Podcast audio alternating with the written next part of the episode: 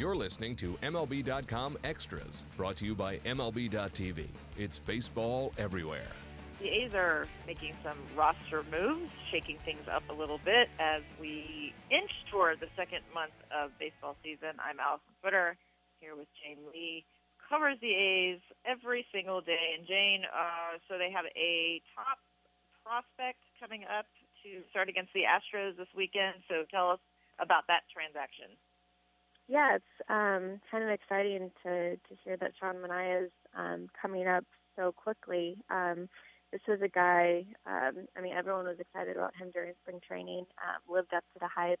Um, big guy, big hair, big personality, um, but wasn't really expected to, you know, be seen until maybe a little bit later in the season. Um, but with um, they had a rotation um, spot basically open after sending Eric Surkamp down, and everyone just assumed that that spot would go to Jesse Hahn. Um, but Hahn's dealing with a little bit of a blister issue, so um, it just kind of opened room for for Manaea right now. Um, and I know that you know a lot of teams experience this where they they bring up um, a prospect like this, and sometimes it gives them a little bit of a jolt. Um, you know, it just adds a little bit of enthusiasm and energy to a clubhouse. Um, and I know everyone, you know, in the clubhouse loves Manaea. Um, a, a really good person, and you know, obviously a extremely um, nice talent, um, a big arm, um, and I mean, he he kind of showed in spring training that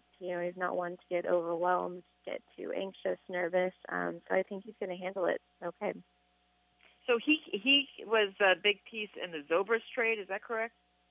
Yeah, last year when they um they parted ways with Zobrist, and then you know Kazmir um, and Tyler Clippard, and got all these prospects back. And Sean Manaea was um, that big piece they got back from Kansas City. Okay.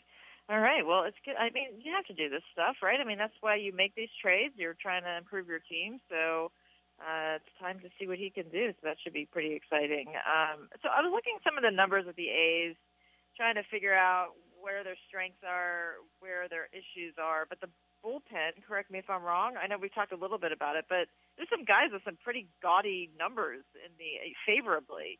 Um, Axford Ripczynski, which I know I'm butchering his name, but there's been some uh, some promise in that bullpen. Is that correct? Yeah, it's pretty remarkable. Um, I mean, they went, I believe, their first um, like 28 inherited runners. They um, they didn't allow to score. Um, the first one they allowed to score was last weekend in Toronto. Um, they've just been absolutely tremendous, and the the team's been asking a lot of them too. Um, I mean, they've been racking up a ton of innings and just so consistent day in and day out. Um, and it's you know, you're always kind of careful with with your bullpen, especially early in the season, just because they are getting back in the swing of things. Um, you know, and you don't want to, um, you know, throw too many innings at them right away. But the A's have kind of had no choice, um, and it just seems like no matter who they put out there, you know, whether it's um, Ryan Dull and Fernando Rodriguez, who are more, um, you know, sixth, seventh inning guys, um, they've been just as capable of handling um, the later innings. Um, and then, of course, the, the back end of the bullpen, Axford um, and Madson um, have been fabulous. And Ripczynski, um, you know, has been a very big piece. I know you, um, for the majority of his career, um, he's just mostly been used, you know, coming in, face a left-hander, maybe two, and then he's out of there. The A's are using him um, not only in that role, but a lot of times for – an inning or more. Um, so it's really nice to see them, you know, not only them giving him that opportunity, but him coming through.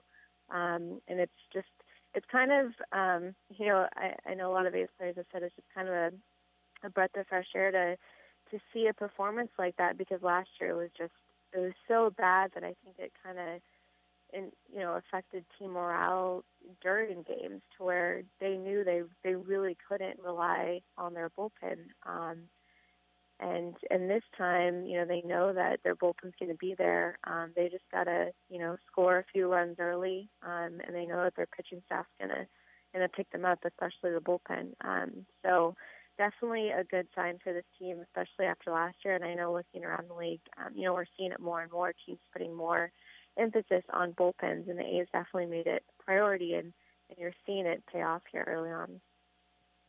Yeah, I think the Royals. I, I mean, it's the Royals have kind of changed people's. Um, I don't know, maybe perspective a little bit just on how you really want to build a championship team. Uh, it's one thing to get through a season, but it's another thing to build your team for the postseason.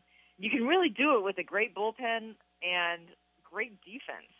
Uh, and Billy Beane's always, you know, seemed to be he was always kind of ahead of the game and all of that. But uh, there's no more demoralizing way to lose a baseball game, as we know, than when your bullpen blows it.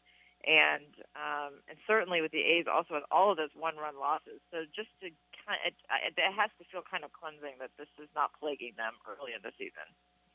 Yeah, I mean, it, like you said, I think those close late losses are just even more demoralizing than, um, you know, maybe some other losses. And I know a lot of players will say, well, a loss is a loss no matter, you know, how it's done. But it's really just ejecting, you know, when you're taking leads into the seventh, eighth, ninth innings and consistently losing them like they were last year.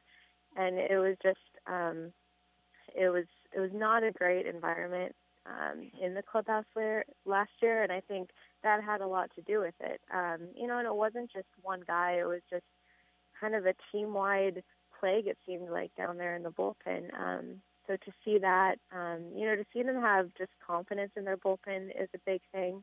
Um, and and I know Chris Coghlan the other day was talking about, you know, you have to learn how to win these close games, learn how to win these one-run games. And he said, you know, I wasn't here last year for for all the heartache losses, um, all those all 35 of those one-run losses. Um, but you know, you you do learn as a team how to win those games. And I think early on, um, you know, the, the, the A's are doing just that, and I think they're they're gaining some confidence from that.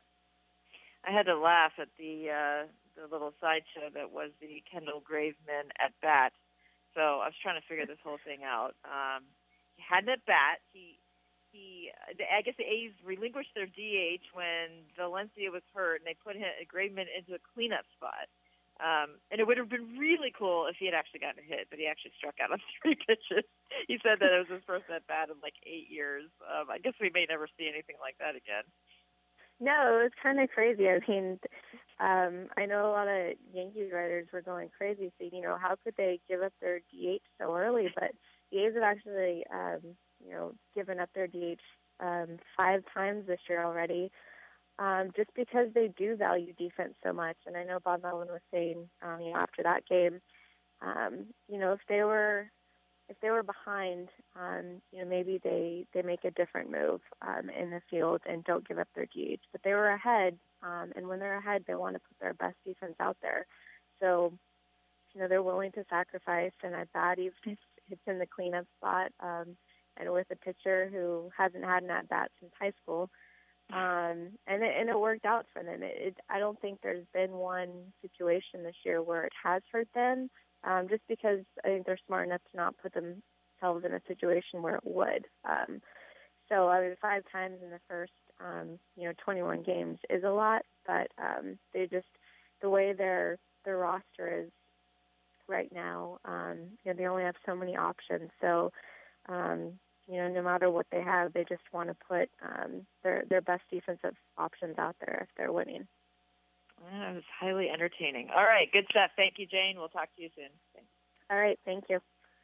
MLB.tv Premium, the number one live streaming sports service, is celebrating 13 years. Watch every out of market regular season game live or on demand in true HD. Real time highlights, live look ins, pitch tracking widget, and more. MLB.tv Premium includes a free At Bat 15 subscription. Watch live baseball on over 400 mobile and connected devices. Watch at home, in the office, or on the go every night on every device.